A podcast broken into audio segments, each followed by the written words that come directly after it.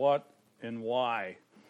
And I'd like to turn to uh, Mark chapter 14, verses 32 36 is where we'll start with who. Jesus Christ is who. By his name, every tongue will confess one day who is preeminent and who is supreme. Jesus Christ is the supreme sacrifice for us. Mark chapter 14, verses 32, I'll start with. Dear Lord, thank you for the opportunity to look into your word this morning. We ask your blessing upon it. We ask that you work in our lives and be what we should be for thee. In Jesus' name, amen. Mark 14, 32. Take you to the Garden of Gethsemane. I hope to see that by the end of the year and lay my eyes on the very place where Christ stood and look out over what he's seen. I look out now when I look out on the bay on things Christ sees right now. So uh, he made this wonderful world and responsible for it, and I look forward to one day being with him. Verse 32 And they came to a place which was named Golgotha, or Gethsemane, and he said unto his disciples, Sit ye here while I sh- shall pray.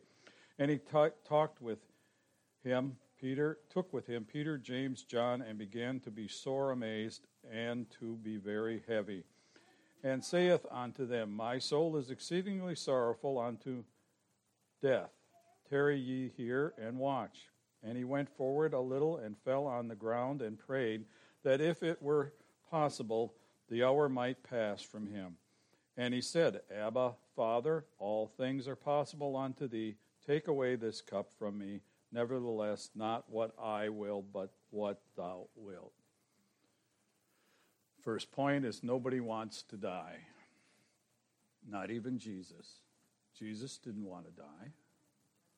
Right here, he asked for his Father's will to be done and not his. And so, Jesus submitted himself to the Word. He submitted himself to the Word. He wasn't just a, he was a perfect example to us, and he died on the cross for our sins, not be, not out of uh, necessarily two reasons why he died. We'll look at both of them in a minute. The first one would be that he submitted himself to God's will, not his. He says in Scripture, well, I'll, I'm going to get ahead of myself. In John 1 1, it talks about in the beginning was the Word, and the Word was with God, and the Word was God. And in John 1:14, and the Word was made flesh and dwelt among us. Speaking of Jesus Christ himself, committed himself to the God's Word, committed himself to his Word, was a contractual agreement he made with the Bible with God's Word and submitted himself to God's Word. Oh, if we could just do that as individuals to this day. We struggle with that within ourselves, submitting ourselves to God's Word. Jesus Christ submitted himself to his, word, to his Word. What? What did he submit to? The crucifixion, John chapter 18. Go over into my favorite book, John chapter 18. John chapter 18. So the first thing, Nobody wants to die. Number 18, John chapter 18. 38 is where we'll pick it up. I want you to notice three things here right away when we read. Pilate said unto them, What is truth? And when they had said this, he went out again into the unto the Jews and saith unto them, I find no fault at all. Talking about Jesus Christ. You're going to see that four times his very judge found no fault with him.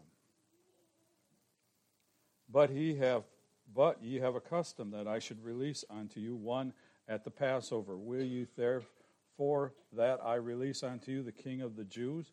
And then cried they all again, saying, Not this man, but Barabbas. Now Barabbas was a robber.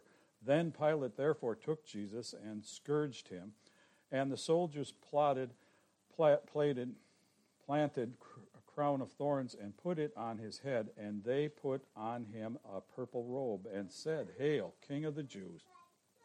And they smote him with their hands. Pilate, therefore, went forth again and saith unto them, Behold, I bring him forth to you, that ye may know that I find no fault.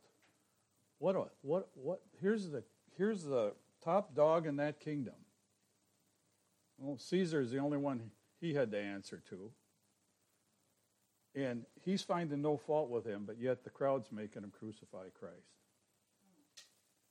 He's finding no fault with him. Then, named, then came Jesus forth wearing a crown of thorns that, and the purple robe. And Pilate, say, Pilate saith unto them, Behold the man. And when the chief priests, therefore, and the officers saw him, they cried out, saying, Crucify him, crucify him. Pilate saith unto them, Take ye him and crucify him, for I find no fault in him. What an oxymoron. I find no fault in him, but go ahead and kill him. Nobody wants to die. Nobody could accuse him, but yet he died. And he went again, and you'll see over in about verse 12. From uh, Jesus saith unto them, Thou couldst have no power at all against me, except it were given thee from above. Therefore, he that delivereth me unto thee hath the greater power. Who delivered Jesus Christ unto the unto the uh, Pilate? His heavenly Father did. He gave him for us. And from henceforth Pilate sought to release him. But the Jews cried out, saying, If you let this man go, you're dead too. So many words or less. Four times Pilate went to his very judge, went to his defense.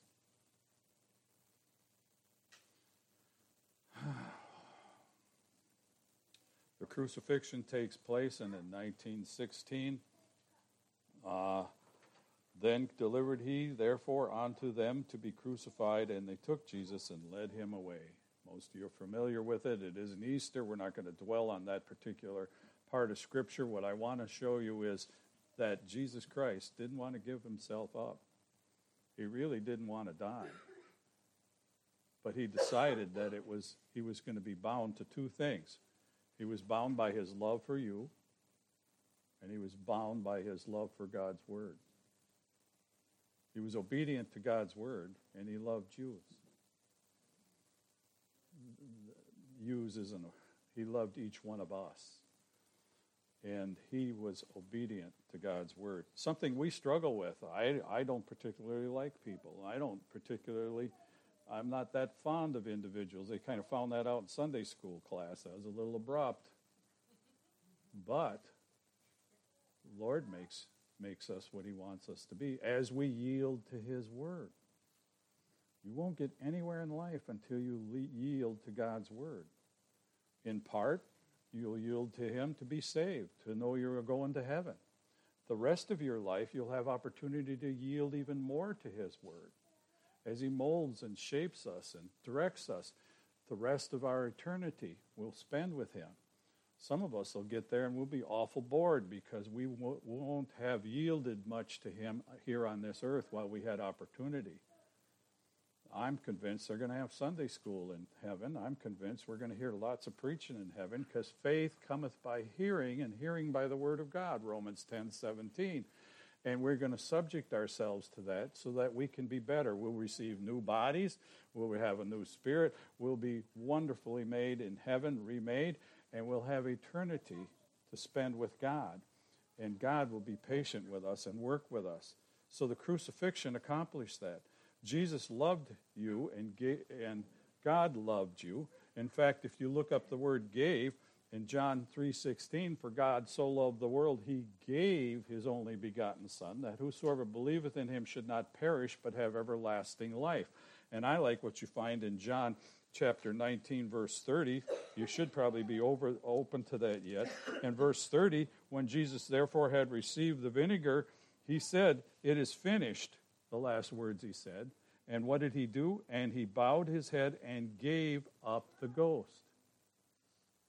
He was so obedient to God's word that he gave himself in love and obedience for each one of us. How much do you give God each week? How much obedience do you heed to Him? How much do you give of yourself to Him? Oh, it's a wonderful thing to have a ticket called the Fire Escape from Hell, but to act upon that ticket, to be obedient to what God asks you to do every day of your life. He asks me to do something every day. I don't like to do all the things He asks me to do. I'm, but I'm prepared. Sometimes I don't want to face the consequences. And not my will, but thine be done. Do you ever catch yourself saying those same words? Do you ever come to that position where, hey, Lord, I really don't want to get to church on Sunday morning. The fish are biting, the stars are bright, I'm on my way, we're having a great. I don't really want to submit to your word. I really don't want to give you much of my life today. To the man that gave his entire being to one of us. We all struggle with those positions. We all struggle with those possibilities. We all struggle with those responsibilities. If you don't give it to God, there's one person, one deity that's standing in the way, and I use the term deity lightly, but there's somebody else who you'll give it to. He's constantly fighting with God. He's constantly striving against God. He's constantly trying to get your attention. He's constantly trying to get your allegiance. He's constantly trying to divert your responsibilities. He's constantly trying to distort the Word of God. He's constantly telling, he's called the great accuser. He's called the great liar. He's called the great perpetuator of evil. It's the devil. And you're going to give yourself to whoever you yield to tomorrow, this afternoon, tonight, later. Are you going to yield yourself to God's word? Are you going to give yourself to God, either in love or obedience? Either one will benefit you greatly. God loves you, and He was obedient unto death for each one of us. He's, we're created in His image and in His likeness. He has emotions just like we do. He has responsibilities just like we do. He has two eyes just like we have. He looks at things and sees things, and we're as gods knowing good and evil. That's the accuser that let us in on that little object. And when we stand there and make a decision, do we base it on God's word or do we base it on our feelings? Your feelings will trick you. You won't know if you're male or female by your feelings. I'm, that's just a fact. If you get far enough from God, you won't realize it. You have to base your life, your compass, your understanding, your abilities, your dedications, your morality on something other than your feelings. You have to base it on God's word. You have to yield to God's word. Each one of us struggle with that yield. And Jesus understands that struggle, and He's there to help us with that struggle. The Holy Spirit's part of that plan. God the Father is all part of that plan. And as we yield to God's Word, we'll learn true love. We'll learn true love. And we'll be able to practice true love. We won't come to true love without coming to the understanding on yielding ourselves at least to God's Word to the point where we've accepted his work on the cross for each one of us in our lives, that we might be better off for it. Who does it benefit to accept Christ as your personal Savior? I, never, I heard the thing one time you have so much to gain and nothing to lose. What are you going to lose by accepting Christ as your personal Savior? Oh, maybe your Friday nights will be a little boring.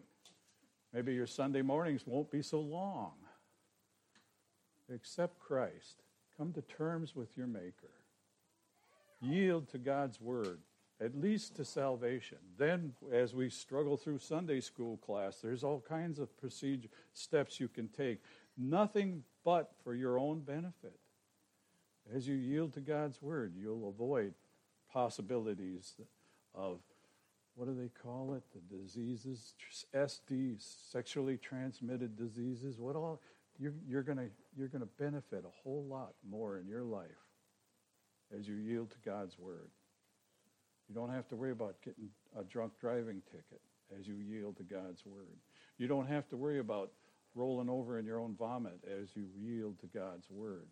You won't have to worry about uh, divorce near as much if you yield to God's word. I'm not saying it's a guarantee, but if you yield to God's word, it's going to go a whole lot better for you. I don't know what you're struggling with, where you're at in your steps of maturity in Christ. But I'm here to encourage you today to continue to step forward because I know Christ struggled with it, Jesus struggled with it. Not my will, but thine be done. I know I've struggled with it. I know each one of us in these pews struggle with being conformed totally to what God's will is in our lives. It's just simple fact. It's part of nature. It's part of our metabolism, how we're made. God made us with that choice to step forward on our own cognitive skills. So, whatever God's speaking about in your life, I implore you to take those steps of an action. Whatever He's asking you to do, if it's in accordance with His Word, I implore you to take those steps of action. Whether it's joining a church, whether it's getting baptized, whether it's committing yourself to uh, different circumstances in your relationship with your spouse, whether it's just plain yielding to God about something going on in your life today. God's there to help you. He's been there. Jesus has been in your shoes. I don't like to ask, what would Jesus do? Because I'm not as strong as Jesus Christ. I, I, I like to ask just, what does Jesus want me to do? That's dangerous enough. That's dangerous enough. Find out what God wants you to do with your life and start taking those steps. He's patient. He loves you. He'll work with you. He'll help you. He'll help you overcome any of your problems, any of your possibilities. I could go down a litany of people I've helped or seen God help because they yielded themselves finally to Him. No age, no limit. As you yield to God, He will bless you for it. That's the message this morning. Let's all stand.